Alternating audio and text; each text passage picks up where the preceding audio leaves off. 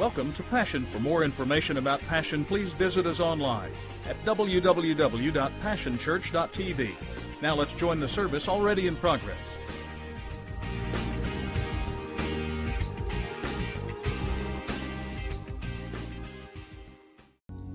Amen. Man, I just feel like shouting. I don't know. I just, if y'all knew what I know, some of you know. You don't even know what I know when you know. God's good. Oh. Y'all, excuse me. Hallelujah! I gotta just get that out. I'm sorry. I'm just. He's just that good. Sometimes quiet praise is good. Sometimes I just got to scream. Got to scream. He's good, man. If y'all knew what I knew, you're gonna know. If you don't, you will. You just wait. It's coming to pass. It's happening. So y'all just, y'all just. Hang on for the ride. We're having fun. By the way, we have fun at church. Yeah, that's all right. Yeah, we have fun. Wow. Today's a special day. Um, a couple things happening here at the end of service I want to tell you about that are special. Special today because we're celebrating our graduates, fourteen of them. Uh, some of the parents feel like shouting just because of that. Some of you are not sure you want to shout yet because you know they just graduated high school and you're getting ready to pay for college. So so that's a different story. And then and then we get to do really two really special baby dedications today. And it's a good day. I got a question for you this morning. I want to know if you're living scary or if you're living hairy. Some of you are living hairier than others, but we'll get there. Well, you'll figure it out. We, we've been to, we've been discussing uh, the account of this strong man in Judges. It's a four-chapter account of this individual who comes off. He, he jumps off the pages of Scripture almost like a Superman hero. He was incredibly weak, and yet at the same time, he had these great moments of strength, and then he had these greater moments of weaknesses. He's, he's this contrast that goes on. I've said it every week. I want to say it again like this. He was otherworldly strong, but he was real world weak. Some of you, that, that's the story of your life. You're otherworld strong. You got faith. You can prophesy. You can pray in tongues. You can do the whole deal. And yet, when it comes to real life, you struggle, and there's weakness there. And so we begin talking about the strong man. In week one, I told you that one of the key components of the strong man's life was this, that God used the strong man, but the strong man never allowed the same God to, that used him to change him. He settled for outward demonstrations, but he would never submit to inward transformation. He, he, he was good with God using him. He just wouldn't allow God to change him. And what I said to you is that that is a pitiful, scary way to live. I said to you that the strong man's key weakness was that the strong man loved the strong man. If you read the account of Samson, what you discovered is that he had a mandate on his life to set the entire nation free, and instead he used up, he squandered his entire gift on himself, on thrills and pleasure and, and ambitions. He used up the very gift that God had given him on himself, even though it was destined for everybody else. That's a scary way to live. Second week, I talked to you about the demands of deliverance, and I told you that in Judges, the Bible says, as the story breaks onto the scene, it says, and Israel was back at evil. And I said to some of you that some of you are back at some things that you should have already walked away from. God set you free from some things. The Bible says that whom the Son sets free is free in deed. And what that means is, is that once Jesus sets you free, he intends for you to stay free. But many of you are right back at the very things that he set you free from. And what I want to say to you again today is that you don't have to go back to that stuff. You can walk away from that stuff. You can walk yourself right out of, out of all that bondage into freedom with the help of Jesus. You don't have to go back at things. Uh, just, just, just the introduction. Yeah, I said that out of this account that the overlooked ones, because we know nothing about Samson's mother, that the least likely are really the likely least, because God specializes in using people that take, that cannot take credit. I, I, aren't you glad this morning that God still uses people that nobody would expect him to use? I, I'm glad of that for you. I'm especially glad of that for me. A nobody, a nothing, a, a, a wannabe, a, a, a, a never mind, a last chosen for the dodgeball team. Uh, the, I'm the, the likely least this morning. God specializes. And then I said to you that deliverance always comes with demands. I told you that it is our character that produces our clout. It is our separation that generates our strength, and it is our purity that produces our power. We must live a delivered lifestyle if we want to be able to produce deliverance. I told you that many of us long for the power and the anointing of generations past, but we refuse to live at the separated levels of the past. So the generations that went before us, I don't want to go back to the good old days. I don't want to go back to sawdust. I don't want to go back to no air conditioning. I don't want the ladies to go back to no make. Never mind. And I, I don't want to go back to legalism. But let me tell you this morning, I long for the Spirit of God that my forefathers experienced. I long for the revival. I long for the the outpouring of the Holy Ghost. I long to see people walk in messed up, jacked up, and walk out changed and delivered and set free. I long for the church to be able to impact a community again. And the only way that happens is if we embrace the separatedness of a previous generation. And then last week we talked about the details of destruction, and I said to you that we are literally destroyed by the dittos of our life. It's the cycles that we refuse to fail and to recognize are the cycles that destroy us. Too many of us just keep reliving the same issues, and they're just separated by years. We never really get freedom because we won't deal with the dittos of our life, and we prefer the prohibited, and we allow the things that that constantly resurface in our life to slowly and consistently destroy us. Some of you are dealing with the same issues now as you dealt with when you were twelve because you won't deal with your dittos, and it destroys you. And I said to you that we've got to understand that delayed destruction is still destruction. You may not feel the pain right now. It may not feel like it's costing you anything right now, but I just came to tell you this morning that the wages of sin have never changed. They're never going to go up. They're never going to go down. The wages of sin is still, will always be, forever and ever, death. And if you don't recognize that today and you think you're escaping destruction because you don't feel the pain right now, the truth is, is that delayed destruction is still destruction. So let's finish this thing up this morning in Judges chapter sixteen. This is the account that you're familiar with. This is the one that Hollywood glamorizes and talks about. This is Judges chapter sixteen, the last days of Samson's life. Judges chapter sixteen, beginning in verse sixteen, says this: she kept at it. This is Delilah. She kept at it day after day, nagging and tormenting him. Finally, he was fed up. He couldn't take another minute of it. He spilled it. He told her, "A razor has never touched my head. I've been God's Nazirite from conception. If I were shaved, my strength would leave me. I would be as helpless as any mortal." And when Delilah realized that he had told her his secret, she went, or she sent for the Philistine tyrants, telling them, "Come quickly. This time he's told me the truth." They came, bringing the bribe money, and when she got him to sleep, his head on her lap, she motioned to a man to cut off the seven braids of his hair. And immediately he began to grow weak. His strength drained from him.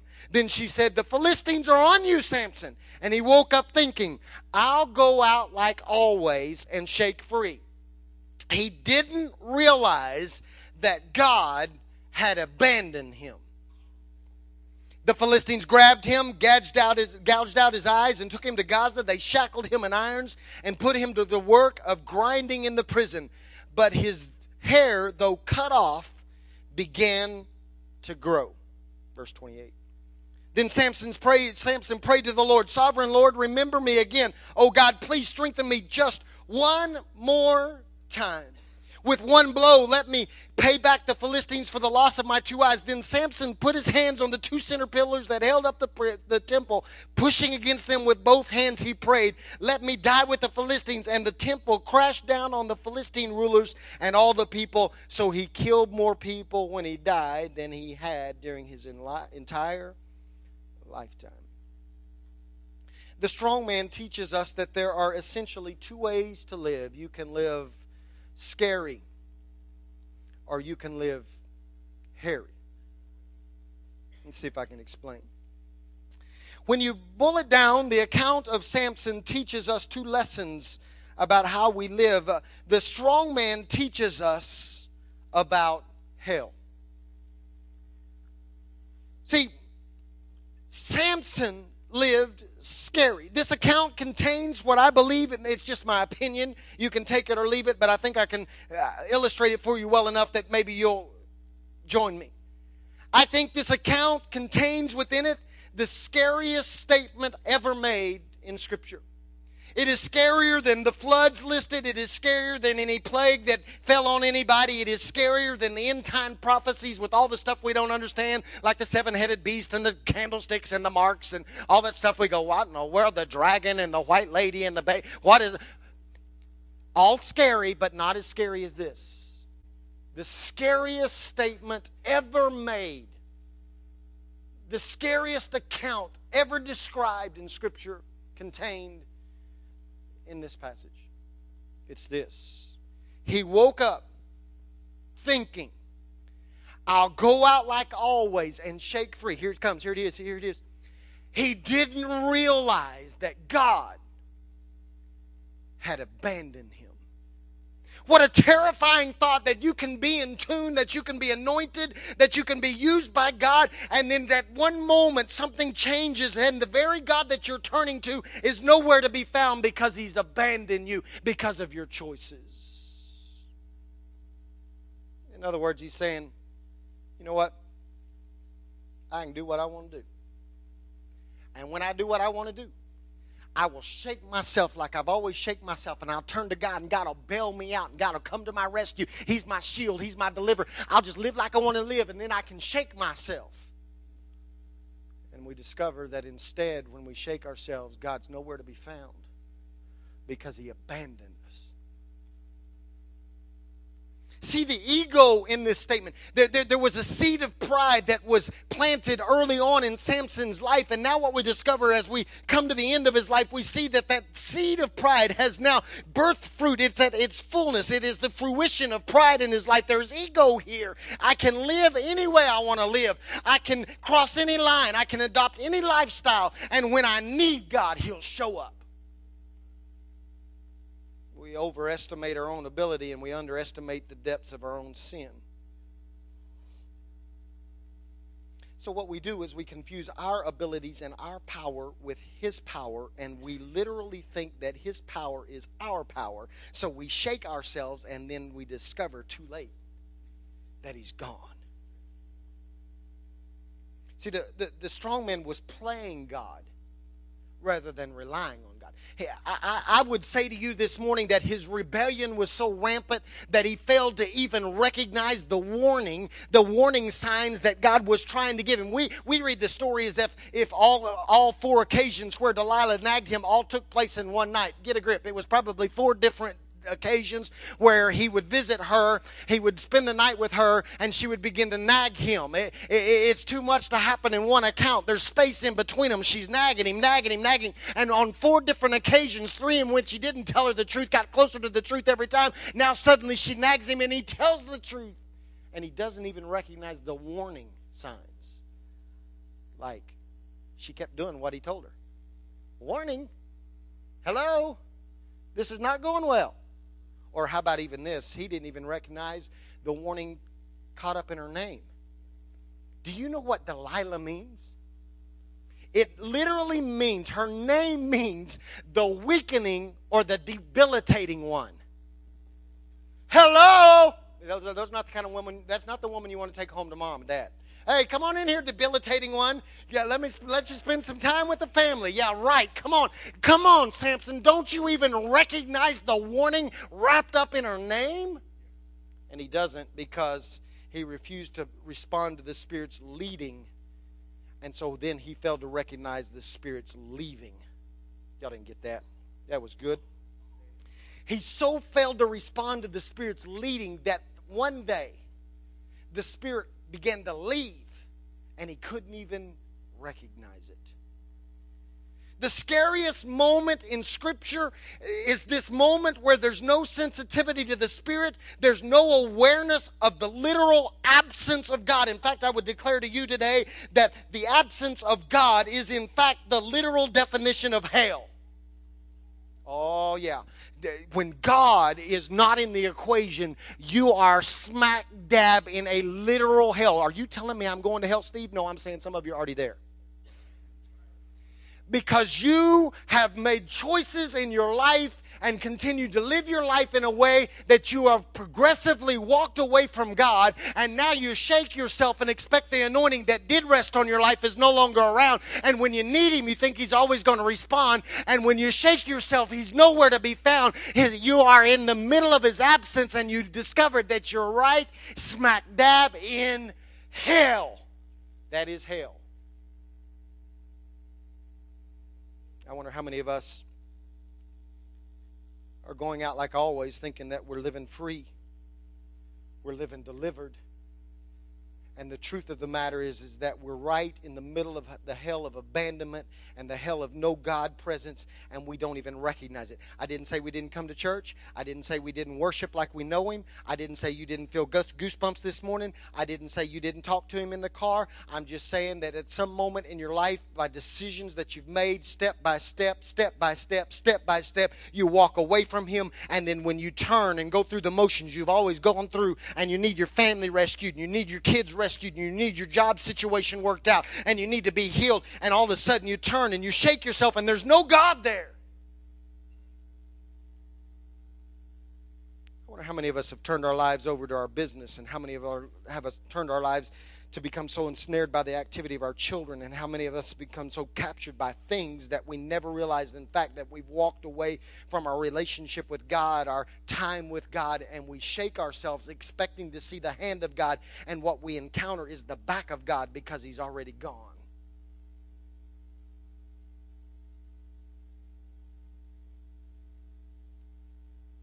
See, in Samson's case, it seems to have happened in one fatal hair, haircut, but the truth of the matter is, is that Samson walked away from God daily, gradually, in a progression that leads him to this scary moment. And what I would say to some of you is that it won't just happen on a certain day where you suddenly wake up and go, I don't want, I don't, I'm going to do what I want to do, God. No, it's this progression, this gradual decision-making process. You get a little further away, a little further away, a little further away, a little further away. Then you need God, and you turn and say, God, come help me, and all you hit is silence. What a terrifying moment to wake up and realize that God is gone. Oh, you got the Christian t-shirt. Yeah, and, and your radio is like turned to K-Love all the time. You got the fish on your car. But your enemy still remains. Your enemy is on attack. Your enemy is breathing down your neck. Your enemy is about to destroy you. And you turn and say, God, you're supposed to be my shield. You said about yourself, you're my fortress. You said about yourself, you're my strong tower. And God, I need you now. I haven't needed you before today, but I need you now. And you call out to him, and you shake yourself and go through what you know to do.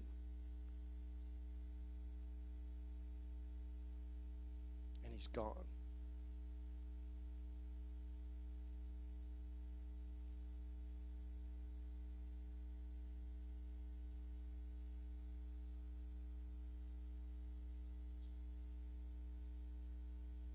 Welcome to hell. You felt him in the past. You pursued him in the past. You had a relationship with him in the past. You got calloused. You got careless. You got cold. And now you need him. And there's nothing. The strong man teaches us about hell. That is a scary way to live. In fact, what I would say to you this morning is that that is you. If that describes your life, if that ex- describes where you are right now, you're not even really living.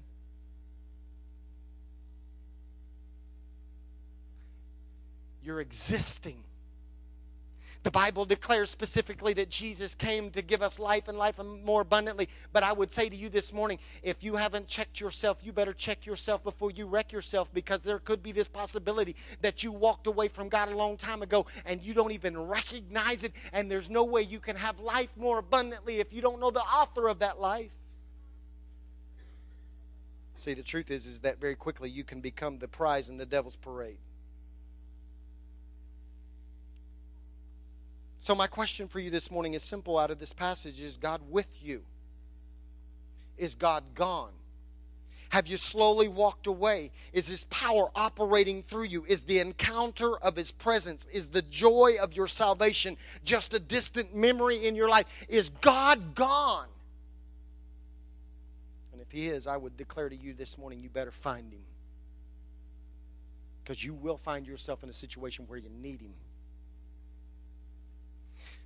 But the story doesn't end there. Because this account teaches us that you can live scary or that you can live hairy. Because not only does the strong man teach us about hell, the reality is, is that this strong man teaches us about hope. It's got the scariest statement ever made in Scripture contained in it. God was gone. But it also has one of the most powerful, hope-filled statements ever recorded in Scripture contained in the story. And it is very simply this. His hair began to grow back. What has been lost can be found. What has been thrown away, sinned away, can come back. That is the assignment in a nutshell. That is the assignment of Jesus. In fact, I would tell you this morning that the enemy comes to blind, but Jesus came to bring sight back. The enemy comes to bind, but the Jesus declared about Himself, I am anointed to set the captives free. The enemy banishes us. In fact, the, this account teaches us that because they take Samson on a fifteen-hour journey from his homeland to get him all the way down to Gaza. They banish him. They isolate him. They put him in confinement, but Jesus comes into our life to restore us back to home. That is the hope-filled moment of this account. You can come home again. Again. You sh- see, we shake our finger at Samson. We shake our head at Samson, and, and we think he was stupid, and he was. We we we we we assess the, the the excess of his life, and it causes him to question his intelligence, and we should. It seems that he risks so much for so little, and we take him off the pedestal because of his lust, and perhaps we should. But at the same time, I just came to tell you this morning as we wrap this account up is that this account is not a story about Samson. This account is a story about God. It's a story of hope. The hair can grow back. Just because you have made huge mistakes, your life does not have to end in destruction. Just because you've made life-altering, family-affecting, future-destroying mistakes does not mean that you can write God out of the equation, because His hair began to grow back. If you could ever come to the place, there's a progression here. Here are the steps. If you could ever come to the place where Samson came to, he says, God, remember me, but that's not the first step. The first step is, is if you're going to ask God to remember you, then somewhere in that step, in that progression, there's a moment where Samson remembers God. The one who used me, the one who spoke life over me, the one that destined me, the one that prophesied over me, the one that gave me promises, the one that said good things about me, the one that has mercy, the one that has grace, the one that can renew my life, the one who can give me life, the one who has used me, my, the one I've seen, His hand, He's touched me, He's. I remember Him. I think he was in the cell and he began to remember all the things when the Spirit of God would come upon him and stir him. I think he remembered the day he tore the hinge the gate off the hinges. I think he remembered the day he caught the foxes. I think he remembered the day that he took up the jawbone of a donkey and it became like a bazooka in his hands. I think he remembered the day. And out of that moment, he comes to this place where he remembers God. And then the second step is, God, re- remember me. Notice, if you will, Hebrews chapter eleven. Oh, you know Hebrews chapter eleven, right? Hebrews chapter eleven is the Hall of Heroes. Hebrews chapter eleven is the list of the faiths, favorites. Hebrews chapter eleven is the who's who. They, those books they're trying to sell you right now with your kid's name in them that they want to charge you like five thousand dollars for.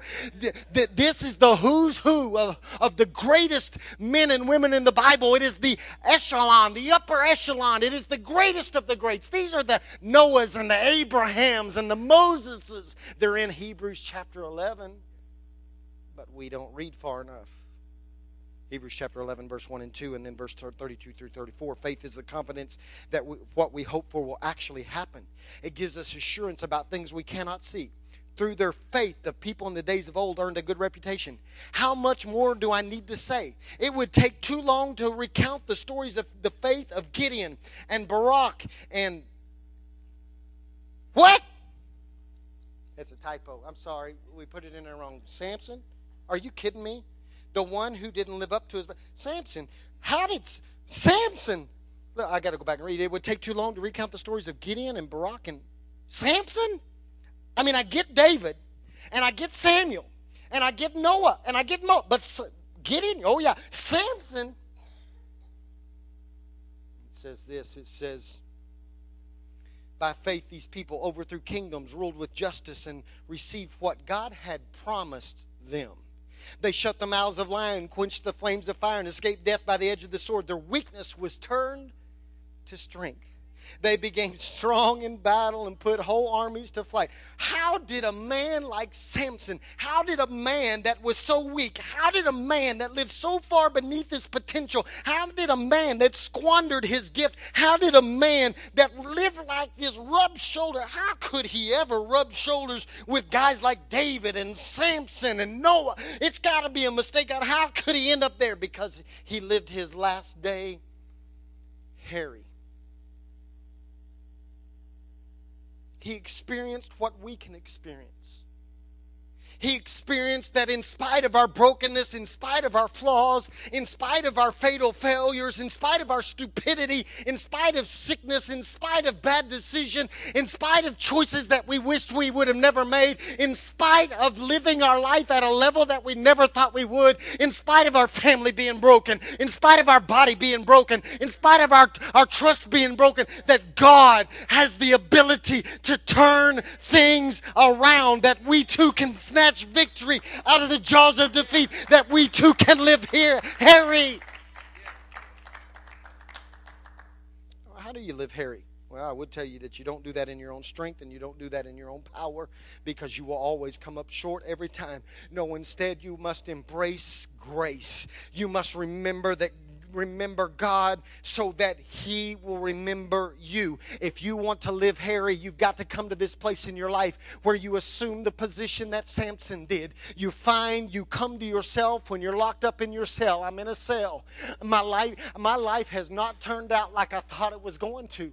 I didn't expect to end up divorced. I didn't expect to end up sick. I didn't expect to end up bankrupt. I didn't expect to not have the job I thought I, I didn't expect to drive what I'm driving. I didn't expect expect my fear, my kids to be crazy. I didn't expect. You find yourself in that position, and instead of wallowing in defeat and wallowing in sorrow and embracing what the enemy's done and what time has done and what the world has done, instead you embrace the fact that God is good. And God is great, and God will never forsake the righteous, and God knows my name, and God loves me, and God cares about me. And I come back to this place where I remember what He did when I was a teenager, and I remember what He... I'm about to preach myself happy this morning because God's turned my life around.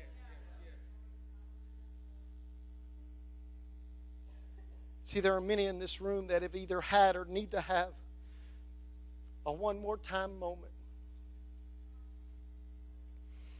See, I know you've fallen, but one more time. I know you're addicted, but one more time. I know you're not living like you thought you'd be living, but one more time. I know that life has dealt you a tough hand, but one more time. I, I, I know that you've messed everything up, and, and, and, and everybody around you doubts you, and trust has been broken, but one more time. This story is a story of hope. Your, your hair can grow again. You can be used by God again. You can win victories again. You can be strong again. You can take courage again. You can push again. You can topple strongholds again. One more time. Maybe I should read to you Psalm chapter eighty-nine, because in it there's a passage that sounds terrible. It sounds like hell, but it ends in hope. And it's the story of what God wants to do with us. Listen to what he says. Psalms eighty-nine verses thirty through thirty-four says this, talking to David and about his descendants, but talking to us. But if his descendants forsake my instructions and fail to obey my regulations, if they do not obey my decrees, there's always demands of deliverance. If they do not obey my decrees and fall, they fail to keep my commands. Listen to this. This sounds like hell to me. Then I will punish their sins with the rod and their disobedience with beatings. But there's a great word in here. My favorite word in Scripture, I think. But. If I was in a youth service, I'd say I'm thankful for God's big butt, but I won't say that this morning since I'm not in a youth service.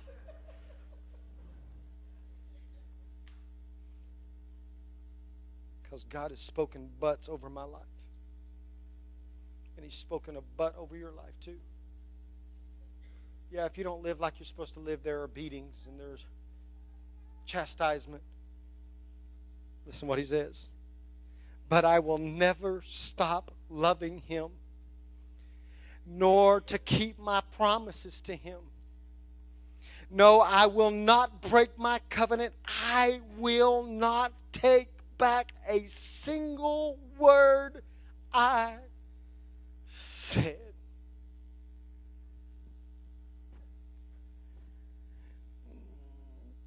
The lost promises can be restored.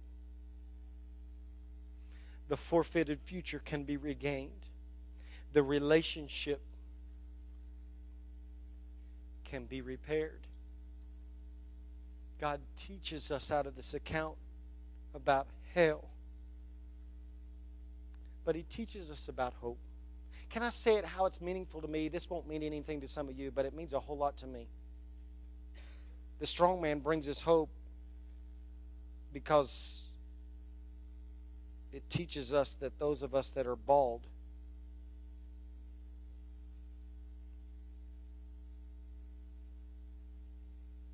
our hair will grow back.